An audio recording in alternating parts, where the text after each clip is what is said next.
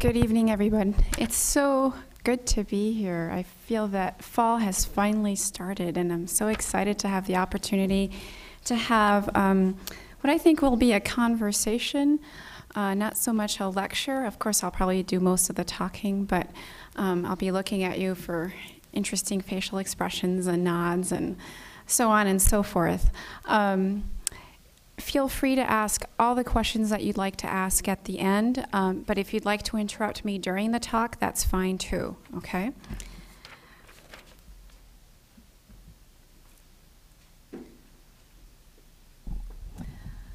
Um. During the past 35 years, there has been a shift away from literacy as reading and reading as decoding. And just uh, some interesting examples of that. Um, recently in the United Kingdom, the Reading Association has changed its name to the Literacy Association.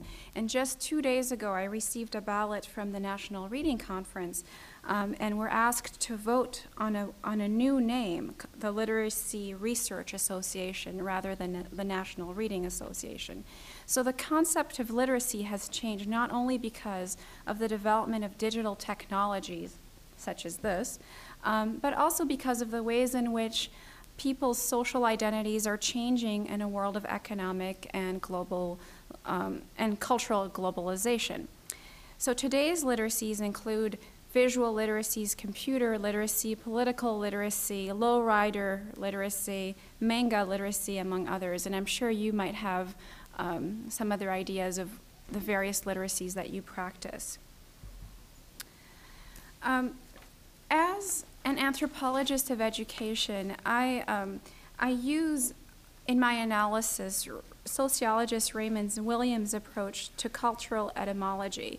Um, he was very interested in the ambiguity of the definitions of concepts and terms that we use, and he thought that those concepts um, were embedded in the values of cultural tropes.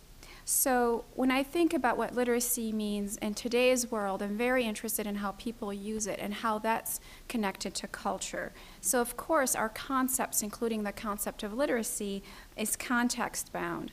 So for example, when we talk about literacy events, we're talking about the occasions in everyday life when print plays a role. And when we talk about literacy practices, we think about the social practices connected to the written word and how those are patterned. Um, now, literacy practices are part of, a, of broader social relations. And today, interestingly enough, when we think about what literacy means and uh, the consequences of people being literate or not, we, we find that literacy is used by many people as a metaphor or a code to refer to general competence or awareness. So it's just become so much more than reading, writing, listening, and talking. Brian Street has argued that Western culture has emphasized writing and written language as a means of communication.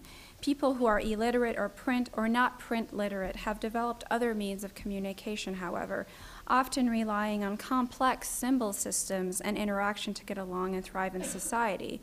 So when we look at how historically literacy has been defined, we think of First of all, literacy for participation in the marketplace. It's a major gatekeeping enterprise. I remember um, during an interview where I was interviewed by a principal um, when I was in college because I was going to be a teacher in a school or, uh, or tutor in the school, and I was asked right away to write a really good paragraph in front of that principal. And so my ability to write the paragraph, to, to be able to do that kind of literacy event, um, was used as a gatekeeping um, uh, device. Now, literacy has been used as opposed to illiteracy, and I think that's a really complicated term, by the way. I prefer to say that people may be print, lit- print literate or not, or print literate, because there are so many ways we can be literate. Um, the idea of the social turn is that literacy as the patterns of social practices that are linked to our ways of encoding our experience in order to share them with others.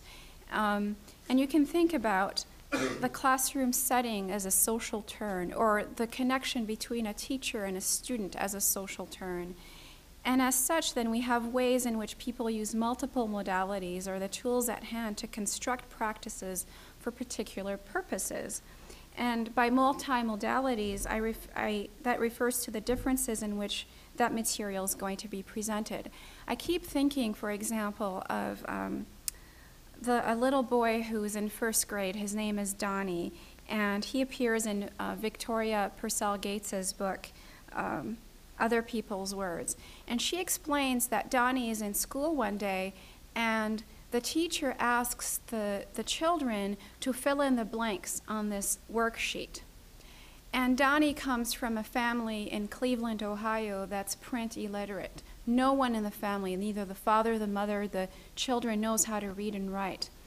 And so he's looking at the words at the top of the list and the blanks on the list, um, the blanks within that paragraph. And what he does, given that his father is a carpenter, he measures the words with a ruler and then measures the blanks.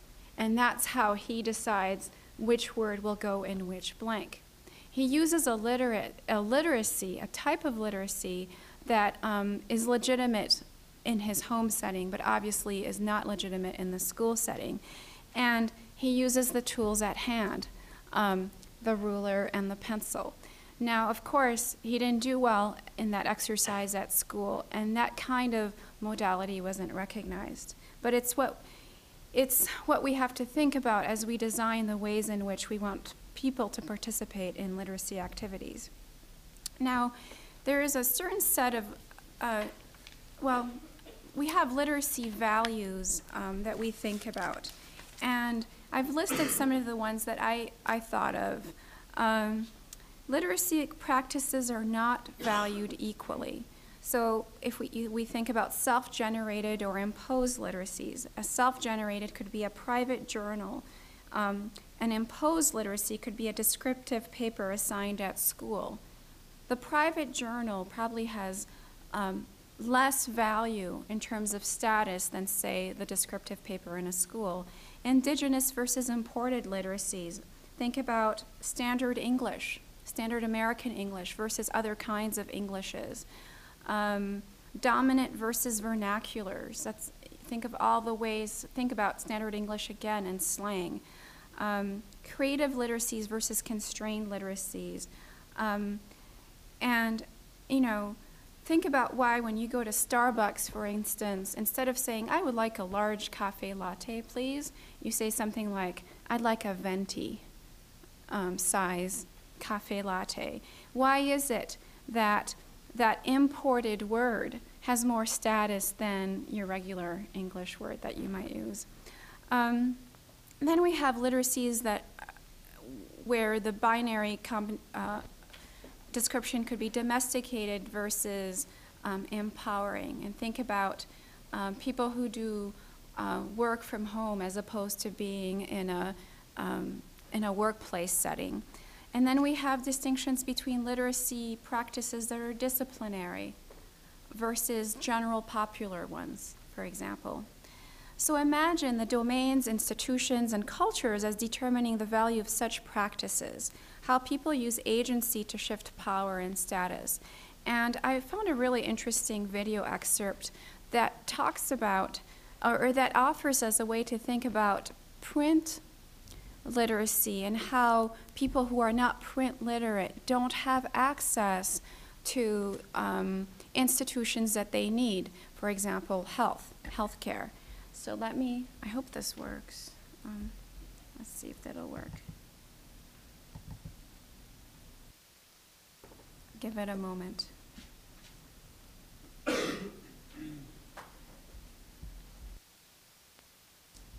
Tonight, we take a special look at a crisis that is largely hidden in this country, illiteracy. Seven million people are completely illiterate. They cannot read a word. 27 million Americans cannot complete a job application. 30 million cannot read a simple sentence. ABC's Pierre Thomas on the impact of so many people living in the shadows. For nearly all of her 45 years, Monica Baxley has lived with a crippling secret.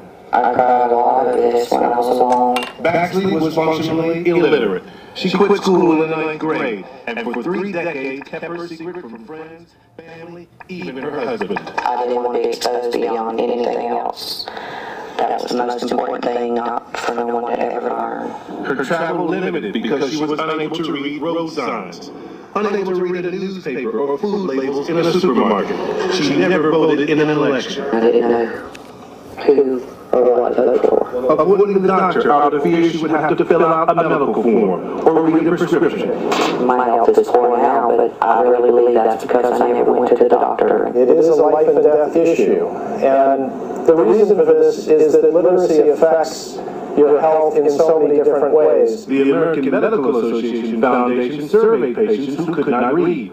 This woman signed a form she could not understand, agreeing to a hysterectomy without knowing it. I had my mouth open and I thought to myself, how could I be so stupid as to allow somebody to take part of my body and I didn't know it? Another woman described the stress of a doctor's visit. it paralyzes your ever your thoughts completely to think that you may say something or something is put before you to read and you can't read it. It's a tremendous problem when you think about the cost for us economically, health-wise. Undiagnosed learning disorders, poverty, unstable home life are all factors contributing to illiteracy. Monica Baxley finally learned to read at age 41 and now spends time helping others. I believe that with all my heart that there's others out there that's just like me. Millions living in the shadows. Pierre Thomas, ABC News, Chipley, Florida. You can find information about literacy programs near you at our website, abcnews.com.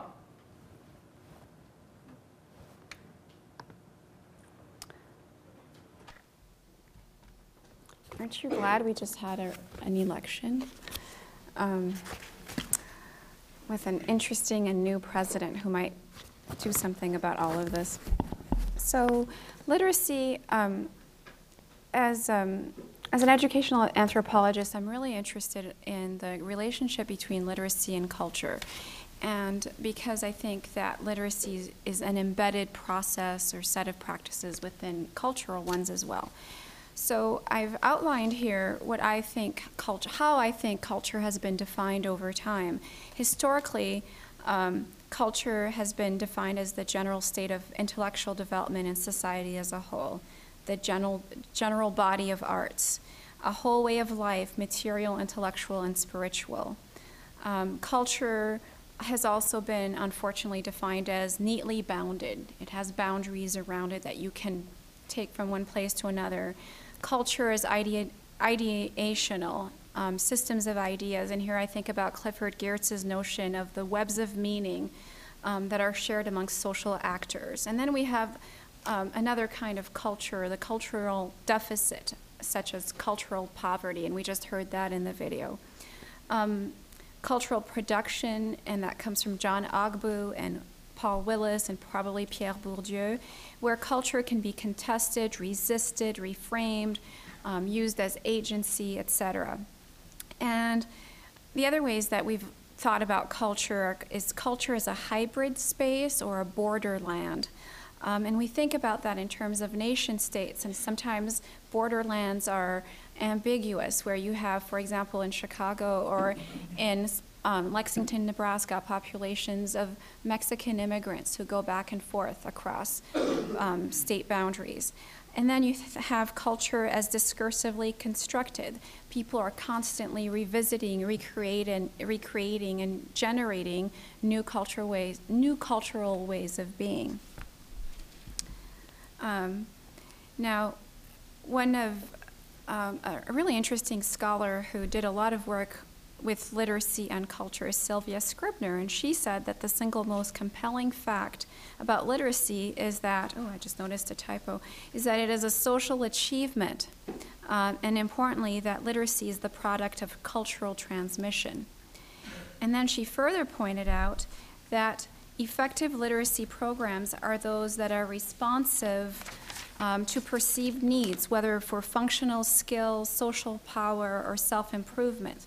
The road to maximal literacy may begin for some through the feeder routes of, wi- of, a, um, of a wide variety of specific literacies. And um, she did research in, um, in Africa on the VAI, and she really looked at the VAI's use of Arabic and their indigenous languages and really came up with a really interesting model of what literacy was in that setting. She talked about literacy as power, literacy as adaptation, literacy as a state of grace. And I can say more about that in our discussion. Um, I am very curious about the new kinds of literacies and a different kind of democracy and um, the digital democracy and the celebration of you. That was written about in a really wonderful Time magazine issue in December 2006. It was all about us. Everything in it was about us. And um, they pointed out that 65 people, 65,000 people post something on YouTube every single day. Um, they pointed out that 25 year old Simon Pulsifer had authored over 3,000 Wikipedia articles. So you have to read those really carefully because I'm not sure he's an expert at everything. Um, another woman, a librarian, Harriet Klausner, um, had posted nearly 13,000 reviews on Amazon.com. And so basically, where is knowledge coming from on the internet? It's coming from all of us. And that is both interesting and wonderful and also very problematic. So, a lot of the democratization of information has an emphasis on youth, okay? And individual generation of content and information trans- is really transforming art and politics. I think that one of the reasons that Barack Obama became president is that he had this amazing way of connecting with people all across the country through the internet. More young people than ever voted. 21% of people ages 18 to 29 cite The Daily Show and Saturday Night Live as regular sources of their election news, by the way. Now, as a scholar, this is really problematic for me because I'm not sure that this is where we should be getting our evidence for arguments and for democratic way of life. But it's very, very interesting. Um, here's a video that was posted by some young people, and it's about literacy.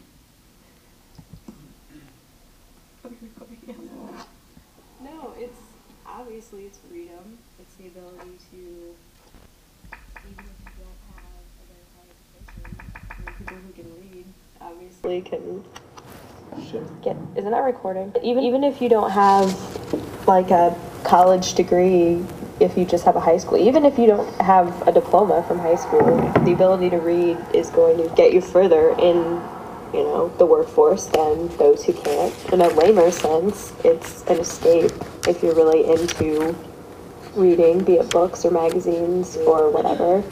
And especially with everything being so high tech lately and the internet, there's so much out there to discover, and I just can't imagine what it would be like, how frustrating it would be to not to miss out on all of that, to not be a part of that because you can't read. I have I can't imagine what it's like at all to not be able to read because it seems like breathing anymore. Um, I've been doing it for so long, and I feel like all of us have been doing it for so long that you don't even think about it, you just do it. And I can't even think back to what it was like when I was four and not knowing what letters strung together meant or how words sounded, and it would suck in a nutshell.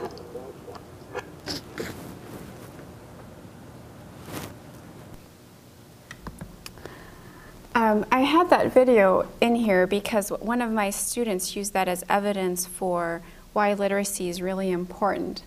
And while I thought the video was really interesting, I wasn't sure that it was the best source of scholarly um, evidence to make certain arguments in this paper. However, so then, of course, I found a source that's just much more interesting Brian Williams of NBC News. And um, he wrote a really interesting uh, article in that 2006 issue of Time magazine, and he said, and this is, I think, a criticism of what we're doing. Um, um, It is now possible, even common, to go about your day in America and consume only what you wish to see and hear, okay? And that's problematic for many reasons. We're just hearing ourselves. We're not necessarily looking outwardly um, to other forms of information, um, even forms of information that don't come from the United States. And then he said there's a lot of information out there that citizens in an informed democracy need to know, okay?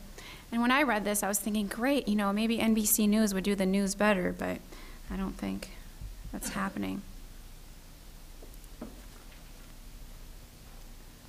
Just seeing if you're paying attention. Um, this is this is to show, you know, their books. Dad needs them for reading. I just thought that was interesting.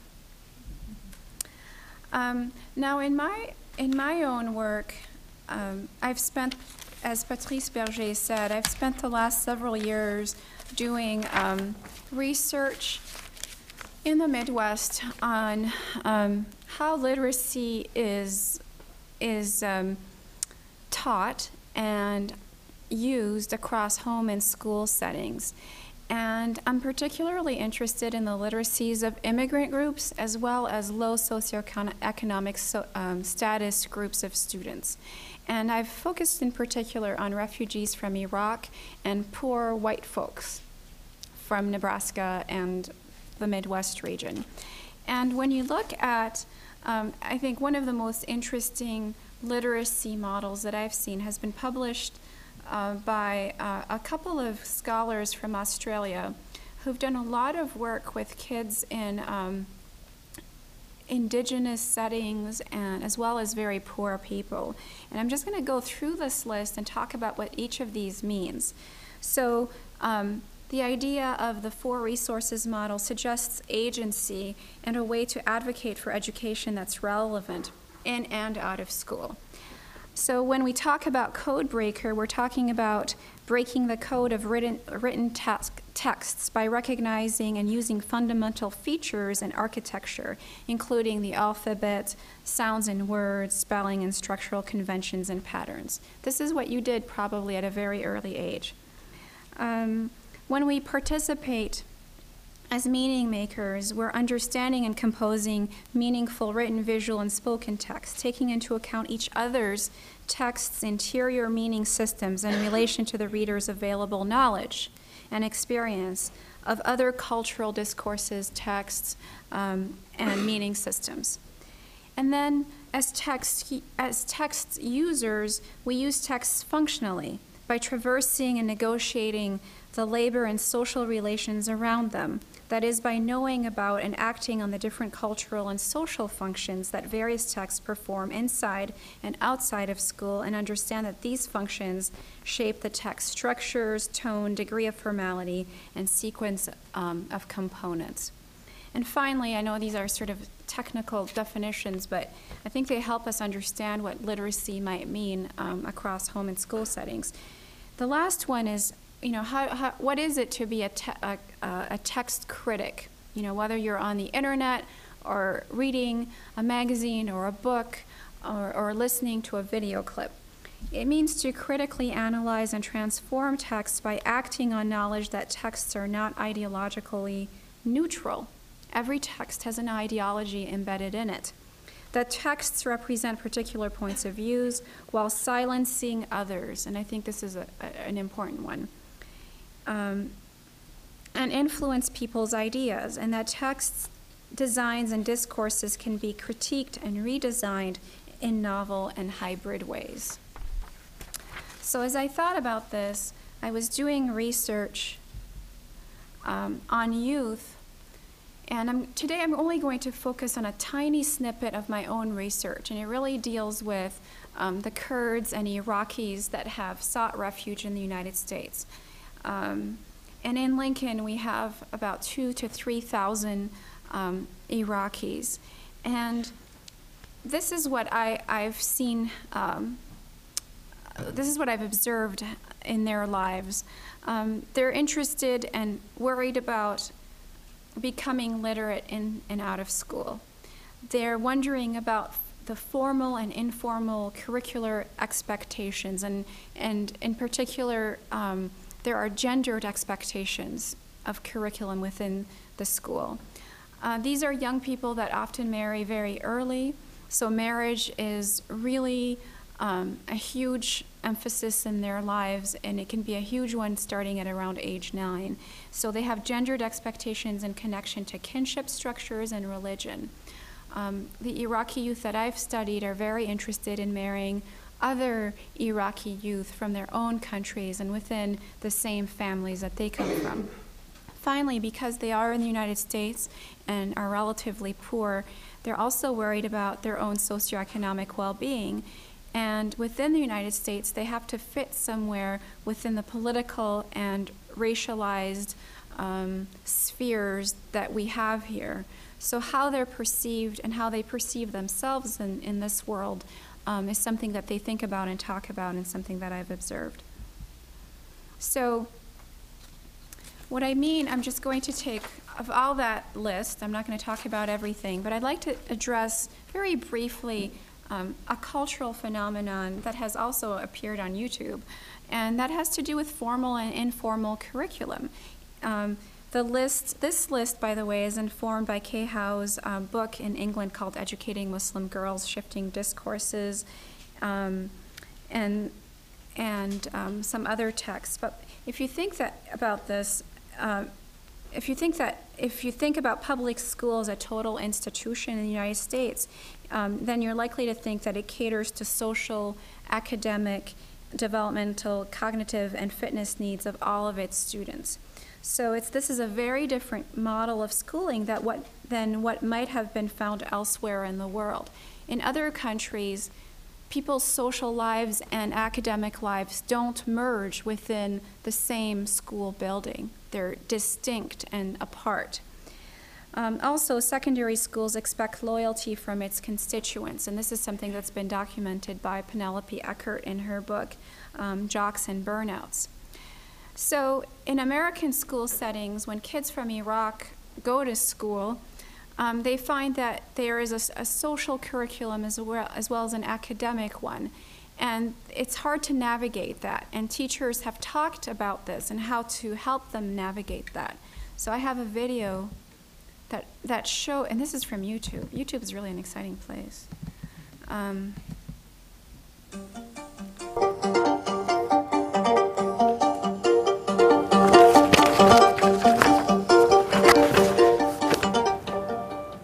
As you watch this episode, think about these questions. What accommodations in the classroom environment are made out of respect for cultural differences? How might cultural differences be used to increase learning and student motivation? Tell me again about Hajar. Hajar. And, and Hajar, yeah, and her, uh, and the sort of, whatever you want to call it, restrictions or requirements. Uh, Hajar, she, she started coming to our school in third grade. And at the time, um, our school was full. And so her parents came in and she says, and this is a true story, she says, Allah said that my children must go to the school. And No, this- no, who said that? This is her, her, her mom. Her Said, mom said- Allah said, I, we must come to the school. And Miss Sapp said, I understand, Allah told you you're gonna, you could, you, you're gonna come to the school, but right now, we're not accepting any special assignments, we are full. She says, no, Allah told me my children must come to the school, because she doesn't even live in our district. She, uh, lives in, uh, off of St. John's Bluff Road. So this, that's, this is not even our area. And she said, no, Allah said for me to come here, you know? I don't know how Allah picked our school, but she said Allah said that she had to come. So anyway, Miss App said, well, you know, here's the paperwork, we're full, you know, do what you have to do. So she took it downtown, and I guess Allah must have told her that because she got in, even though we were full. So um, she started coming to the school. Um, you know, I know certain during during certain months like Ramadan, which is in November, they fast from sun up until sundown. And so instead of um, subjecting her to the kids in the cafeteria eating lunch, she usually goes to the library during lunch where she won't see the kids eating you know, and stuff like that. Um, but she did tell me that this year her sister only lasted, her sister's in kindergarten. She only lasted one day of fasting. so I know that's kind of hard to put on the kindergartner. but she does it. Um, she um, has her veil that she keeps on her head and um, she has to wear that at all times. Um, she doesn't have to, but they're preparing her for adulthood. She's, she will be an adult when she turns 10 years old, and I thought that was pretty fascinating. Um, when she turns 10, she will not be able to So let's see, she's now She's nine? nine. Nine, She's nine. okay. And when she turns 10, she will no longer be able to take her veil off at all in public. Where right now, she could if she wanted to. But when she turns 10 years old, she can't take her veil off in public. Um, She also cannot be taught by a male teacher. So, of course, her teachers have to pick, and, and in elementary school, it's, it's not that hard to do, because there's not many male teachers. We do have a male music teacher, and it just happens to be that, so she cannot go to music because he's a male teacher, but she also cannot listen to music. At all? At all. She can listen to drums, but she cannot listen to music. So then again, when it's time for music, she has to go to the library. Um, you know, um, I haven't gotten into any of the, um, far as uh, religious, as far as Christmas and things like that, because I try to make sure that I'm aware of all, you know, all the different, uh, you know, ethnic backgrounds and religious backgrounds. May it be Jehovah Witnesses who don't celebrate, you know, different holidays, or may it be, you know, Christian people who don't cel- celebrate Halloween, or maybe, you know, Muslim that don't have totally different holidays that we have. So I tried to say, I don't put a theme on it if it's not a Christmas party, we have a, a winter break party, or we have spring festival, or we have a fall festival, or something that everyone can participate in, and we're not saying that it's Christmas, or we're not saying that it's, you know, Halloween, or we're not saying that. Uh, Now, she can't be taught by male teachers, No. but what else? Uh, She can't be taught by male teachers, she cannot listen to music, she cannot take her veil off. Um, I think that's pretty, pretty much it. I don't know what she's gonna do. How about sitting by a boy? She cannot, yes, right, she cannot sit near a boy, so, and she cannot stand near one either. So when, when we line up, she, sometimes you'll see, you'll notice her waiting in line for like three or four boys to pass, and then a girl to come, and then have a girl behind. And the kids know this too, so the girls will make sure they surround her, or get behind her, or say, So there'll be at least one in front and one in back? it has to be one in front and one in back, and then even sitting near a boy, she cannot sit near a boy. Now, how do the, uh, the kids are happy to do this? Oh, yeah, they don't, they don't have any problem with it. They don't tease her about it, they don't make a big deal, deal about it. And even the boys say, I can't stand that to her, you know, we, you know, they'll tell a girl to get in between, you know. And they, they, they, they help her out, they help her out, make it easy for her. That's great.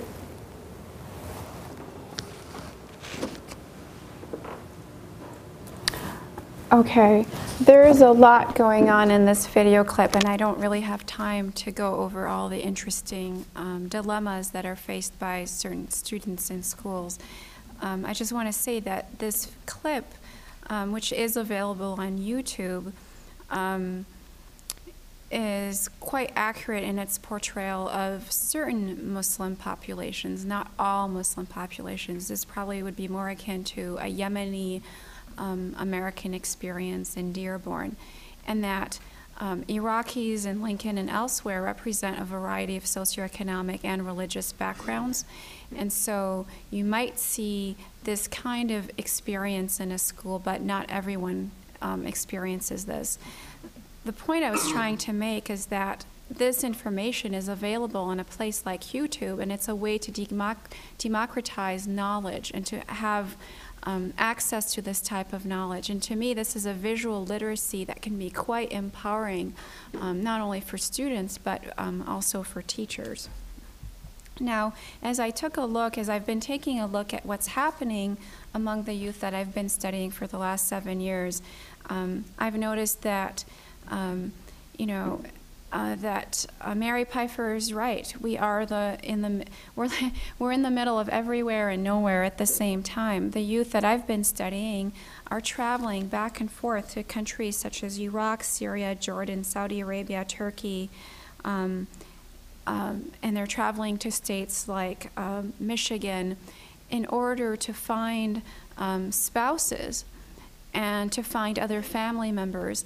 And in doing so, um, they're acquiring new kinds of literacies, and they must um, be able to pass things like reading demonstration exams um, or citizenship tests, which require certain, ki- certain kind of literacy in order to travel to these places.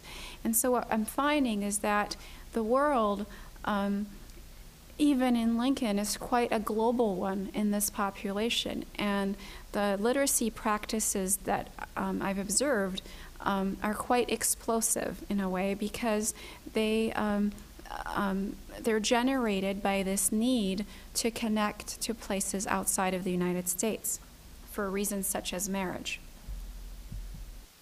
So when we look at literacy in and out of school, I met a young man, Hyder, who once told me, um, I need a job, I have too many speeding tickets, I drive six brothers to school, I'm the only one who works, I want to learn in school, get a job, and fa- pay for tickets. He had job worries, car worries, sibling responsibility worries, and relevant curriculum worries. And the relevant curriculum worries, I don't know if you can see that very much, but you might be familiar with a children's book called Is Your Mama a Llama? Um, it goes like, Is your mama a llama? I asked uh, my friend Fred. No, she's not, is what Freddie said. She has a long neck and white feathers and wings. I don't think a llama has all those things. Oh, I said, you don't need to go on. Um, that you're, you don't need to go on. I think your mama must be a swan. And whether, you know, I, I would agree that this is a lovely book and a wonderful story for young children, but I remember that Hyder read this as a 17 year old in an English class. And so when you juxtapose his real life worries that I've listed to the left here with the kinds of texts that he was learning in school, you can see that there's definitely a literacy disconnection. You know, what's relevant about is your mama a llama? Um, so, okay. Take a look at that.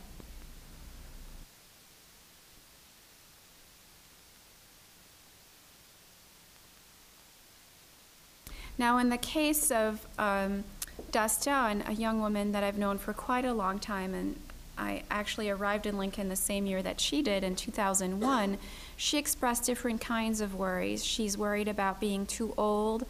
Uh, she's worried about too, being too educated in compa- comparison to the men she might marry. She's worried about finding a good man. She's worried about her father and, and brother accepting whoever it is that she's going to marry. She's worried about kinship relationship, uh, relationship where, um, where she, she, I think she wants to marry a cousin, and is that problematic in the United States? She has citizenship worries and she's not sure where she belongs anymore. And this is probably typical of many people who have these transnational experiences. Um, and she said, I have to marry. I'm too old already. And she told me this when she was, you know, 17, and she's still telling me this now that she's 23 or 24. I have to go to Iraq, Kurdistan, but I can't because I don't have citizenship. And when I get it, I'll be too old. I already have a high school degree. Kurdish, Kurdish men um, there are better, not like Kurdish men here. I want to, I want to have virgin man. We won't go into that right now, but I'm getting old. Um, so when we think about, you know, literacy and why it's powerful, Dastan really wanted to be able to read and write in order to become a citizen, in order to travel outside the United States to get married. And when I look back at the research over the last uh, 30 years or so, um, I read again a brain researcher called Barbara Hardy who said that, you know, narrative is the primary mode of mind, and it is the best way to get youth writing, talking, and reading. And I hear a lot of these personal stories from the people I study where they give these, they share these wonderful narratives about uh, the difficulties of life. At the same time, there are both narrative and paradigmatic ways of thinking and composing meaning, and that each has a particular power. And we're aware of this in public schools. And when you, the third quote I have in here is in both academic disciplines and democratic societies, argument is the most powerful of the paradigmatic structures. So we also focus on developing students' capacity to argue. And I think this is one of the tasks of education and literacy education in particular um, in relation to. Um, to young people and families that may be disenfranchised um, in our current democracy. So when I think about uh, the role of literacy in everyday life, I think about advocacy across human literacy activities. And I, am working on uh, how to, how to uh, conceptualize this, how to offer an interesting model to explain this. Um, literacy is embedded in everything that we do. We have health concerns, educational concerns, economic concerns, sociocultural concerns, and maybe other concerns that I haven't put in this onion of, you know, um, web, this, or this web of significant meanings. Yet, people are dealing with literacy activities across these dimensions. So, as I think about the tensions that I've sh- tried to show you through the digitization of literacy and the example of Hyder and the example of um, Duston, and also in the example of Brian Williams telling us we really ought to pay attention um, to where our inf- to where our information is coming from. Um, I tried to devise a way to think about this, and this is something I'm still working on. Um, what if we have a concept called locally flexible citizenship in education? And I'm using that, it's a set of terms that, um, um, that have surfaced in the writings of um, other scholars where um, they argue that increasingly communities that are transnational um, construct their cultural identities through a pragmatic assessment of the best strategies of advancement, regardless of national place. Um, this was argued by um, Aihwa Ong, who wrote Flexible Citizenship, The Cultural Logics of Transnationality. And I think this is very applicable not only to transnational populations, but also to host populations in the United States.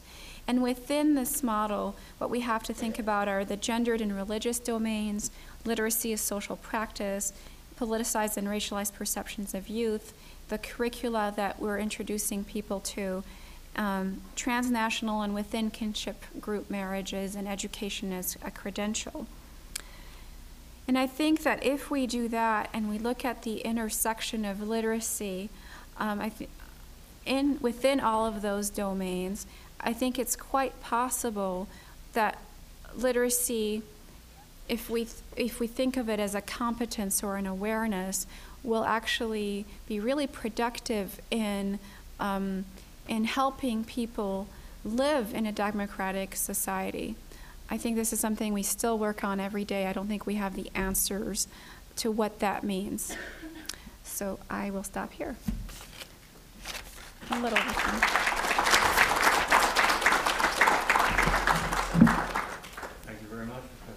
Professor Sarroub, and I, I think we do have some time for questions, if there are, if there are questions that come to mind. And there's one, certainly.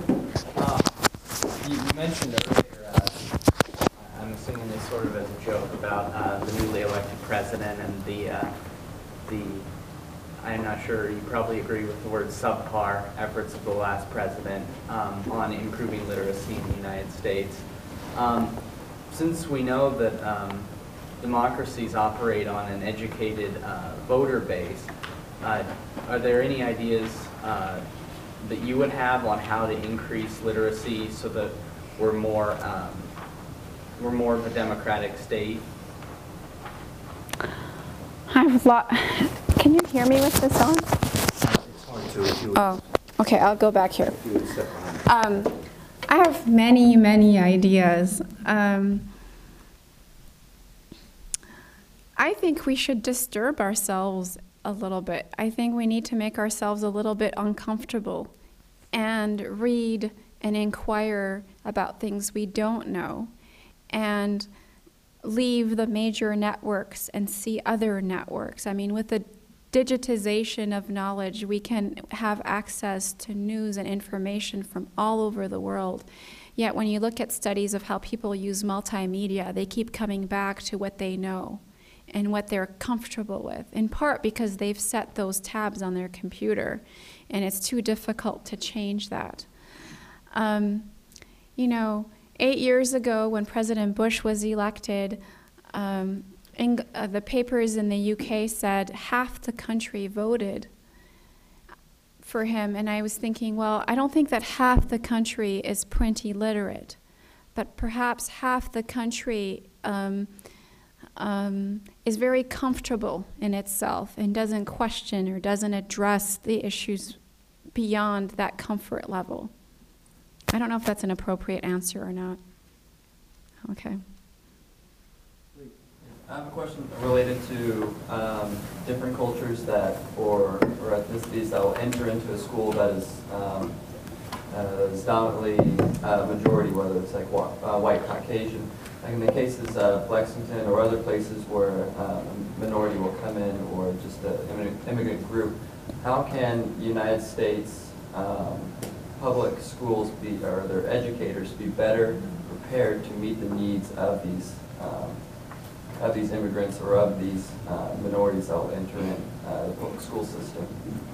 Well, luckily, I have several colleagues in the audience who could probably answer that question, perhaps better than I can. But I think that it would be really wonderful if, in our own, each person's education, we actually spoke another language ear- early on. Um, I think knowing a different, and if not another language, knowing a different symbolic system, so that we have a sense of, at least linguistically and culturally, what it is that um, uh, people who are exploring transnational pathways are, are learning. Um, I think certainly an openness of mind, and I don't know if that's something you teach or something you experience over your lifetime. Um, I think that when the United States government comes up with interesting policies for change in education, such as No Child Left Behind, having a thoughtful and pragmatic and economic way of implementing that, and understanding what it means to hold teachers and kids accountable to whatever standards um, are in place. I don't think we were thoughtful in our process over the last eight years.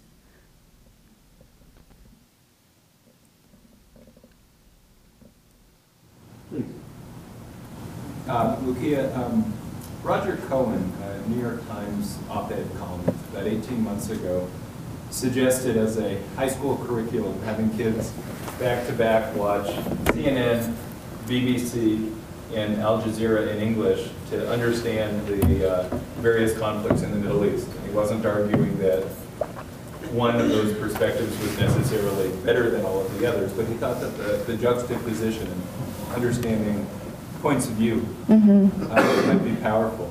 And, and I'm curious, A, to hear your just thought, you know, I mean, at some level it's a simplistic silver bullet described in 500 words, um, but what's your thought about that as a idea of perhaps uh, realizing some of the work that you're describing about? And then B, if it's at least vaguely intriguing, what would make it work and what would be your fear that would have it come crashing down? I think that's a wonderful idea. I mean, one of my favorite activities when I'm doing interviews with um, Iraqi families is to go into a home where they have digital television and they have access to all of the networks in the Middle East and Europe, and they're listening to the news in multiple languages. And in those homes, these families are far more informed than the rest of us, um, you know, in, in that context. And I think, for example, you know, we know that locally Lincoln Heights has the new baccalaureate program. So the idea of introducing kids to multiple texts from, from different countries with different ideologies and becoming, you know, in that four resources model that I, sh- that I showed from Allan Luke and Freebody, and becoming uh, not only literate readers but critical readers in their sense. Um, I think that would be a really powerful thing to do, a powerful way to engage, um, I think, visible pedagogy. It's a visual and visible pedagogy, and I, I would support teachers who are interested in doing that. Is that, is that what you were asking? Yeah, I'm just, I, I partly was wondering what kind of mediation makes that viable as opposed to hazardous, or what would the role of the, the teacher be? I think you need a good computer like what I have, wireless connection, and a nice screen. okay.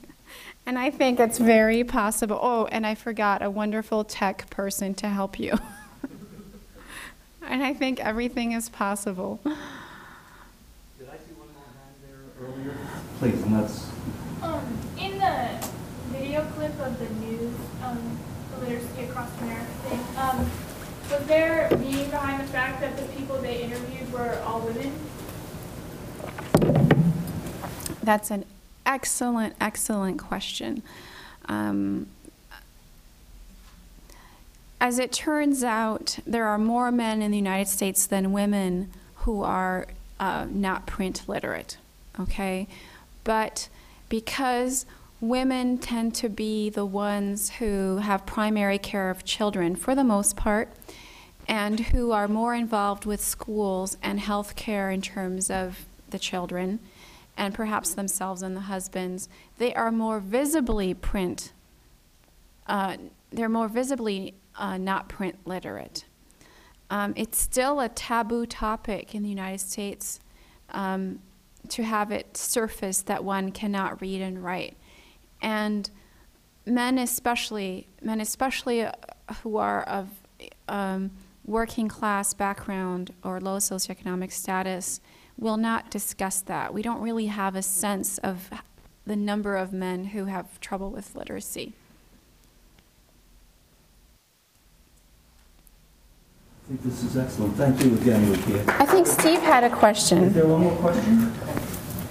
Um, you can't- you didn't say much about democracy, and while this last election was really exhilarating, oh, um, nevertheless, it was voting every few years for elected officials.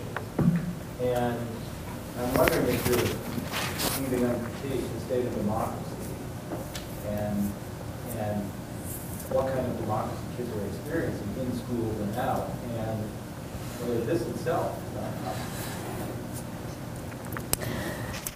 That's a really great question, and this is something I, I'm figuring out as I write this next book. And that's why I haven't said too much about it. Um, I think I'm not sure in the in the literacy oriented classrooms that I've been in during the last 7 years. I'm not sure that I've really observed democracy in action. In part because I have not seen teachers engage in creative literacy teaching because a lot of the curriculum is imposed from somewhere else. And what I have seen is kids resisting and being agents of their own literacy in spite of this curriculum. And so I have hope that democracy is at work. I'm not sure it's always coming from the schools in relationship to the students. And you know, I'm still analyzing a lot of data and thinking this through. And this model that I've put up here, I'm, I'm working through that. But hopefully, you know, I'll have more to say about that in a year. Thank you very much. Thank you. Thank you very much.